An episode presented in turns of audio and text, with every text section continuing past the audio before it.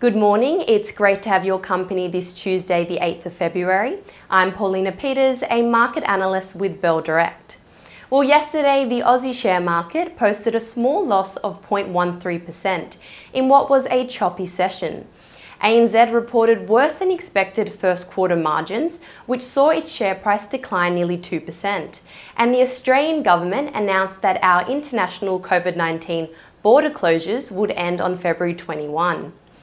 Looking at the sector performances, the energy sector outperformed up 1.6%, benefiting from the recent gains in both oil and gas commodity prices, while the healthcare sector led the losses, down 1.3%. Now, GrainCorp GNC led the way, rising an impressive 12.3% after revealing that it's expecting a favourable outcome for financial year 2022.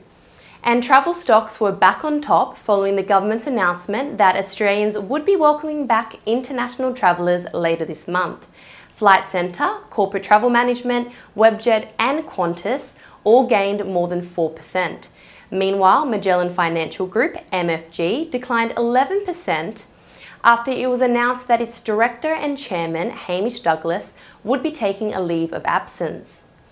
As for the most traded stock by Bell Direct clients yesterday, that was iron ore miner Champion Iron. Now, its share price fall may have been because the company traded ex dividend yesterday. As a reminder, a company's share price typically drops by the amount of the dividend paid to reflect the fact that new shareholders are not entitled to that payment. Now moving to the US, both the S&P 500 and Nasdaq started the week on a negative note as quarterly results continue to be a source of volatility and as investors await key US inflation data on Thursday. The Dow closed flat, the S&P 500 down 0.37% and the Nasdaq also down 0.58%. And Facebook parent Meta shares have fallen another 5%, continuing its post-earnings slide. Today, following the negative session over on Wall Street, the futures are suggesting the Aussie share market will open 0.16% lower this morning.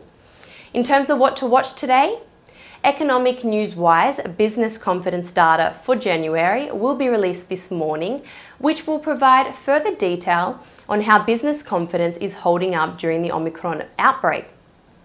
In December, business confidence fell to negative 12, the lowest level we had seen since July 2020. And Trading Economics expects today's reading for January to come in at negative 14. Suncorp, SUN, will be on watch today as the company is set to release its half year results. Bell Potter currently has a buy rating on the stock and is expecting NPAT to come in at 267.6 million, while consensus is expecting a more modest NPAT of 290.5 million. Also reporting today is Shopping Centres Australasia Property Group, SCP, GUD Holdings, GUD, and Charter Hall Long WALE REIT at CLW. And it's worth keeping an eye on Macquarie Group MQG, as the company will be releasing its operational briefing today, which will include an update on the investment bank's performance during the third quarter of financial year 2022. Moving to commodities, the oil price fell following signs of progress in the US Iran nuclear talks. The WTI crude oil price dropped nearly 1% to US $91.51 a barrel. On the flip side, the gold price climbed to a more than one week high as inflation risk boosts the safe havens appeal. And the seaborne iron ore price is trading 3.2% higher to US $150 a tonne. Now, let's end on some trading ideas for your consideration. Bell Potter has upgraded its rating on software company Altium, ALU, from a hold to a buy, and have decreased its price target by 11% to $40. Bell Potter believe potential catalysts for the stock include 1. A strong first half financial year 2022 result, 2. An upgrade in its financial year 2022 guidance, and 3. A renewed and increased takeover offer from Autodesk.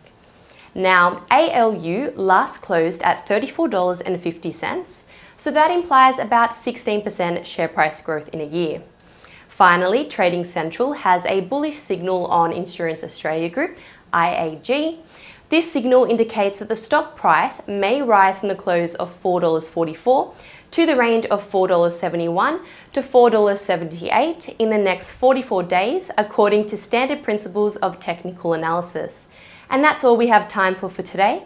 I'm Paulina Peters with Bell Direct. Happy trading and have a great day.